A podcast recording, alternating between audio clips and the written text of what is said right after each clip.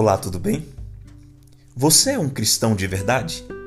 Você é uma cristã de verdade? O texto para a nossa reflexão de hoje está no livro de 1 Coríntios, capítulo 15, verso 19. E diz assim: Se esperamos em Cristo só nesta terra, somos os mais miseráveis de todos os homens. Sabe, amigos, infelizmente muitos cristãos não reconhecem a ressurreição de Cristo como um dos principais fundamentos da caminhada cristã.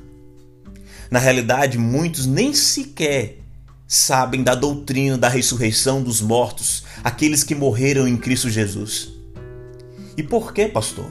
Porque, infelizmente, em um dado momento da história do mundo, o capitalismo entrou e se infiltrou dentro da igreja e de certa forma moldou as doutrinas para que as pessoas pudessem acreditar que Deus quer simplesmente nos abençoar nessa terra. O cristão não pode ter problemas, o cristão tem que ser rico, o cristão tem que ter recurso para todas as coisas. Se não for assim, o cristão não recebeu Deus de verdade em sua vida. E muitos, infelizmente, vivem como se não tivesse um novo céu, uma nova terra. Sabe, amigos, certa vez C.S. Lewis escreveu assim: o cristão que batalha pela terra perderá o céu, mas o que batalha pelo céu, Deus lhe dará o céu e a terra. Qualquer homem, seja ele ateu ou cristão, que trabalhar, que lutar e se entregar de verdade para conseguir objetivos financeiros nessa terra, vai conseguir. Mas o cristão precisa ser diferente. O cristão foi separado por Deus para ser exemplo, para ser uma luz nessa terra e olhar firmemente para o céu e que as pessoas que estejam ali ao seu redor vejam isto na vida desse cristão.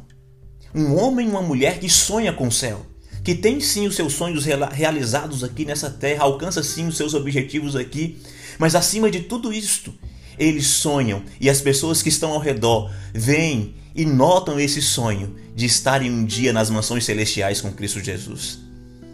Que você pense um pouquinho nisso hoje. Onde estão os seus sonhos?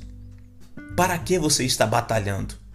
As pessoas que estão ao seu redor veem você como um homem simplesmente dessa terra, com conquistas simplesmente aqui, ou um homem ou uma mulher que sonha com o céu e quer levar para o céu muitas outras pessoas que conhecem através de você a mensagem de salvação. Que a graça de Cristo seja em seu coração, que você sonhe sim com o reino dos céus com os pés na terra, mas os olhos nos céus, em Cristo Jesus. Um forte abraço e lhe vejo amanhã em mais um Evangelho para hoje.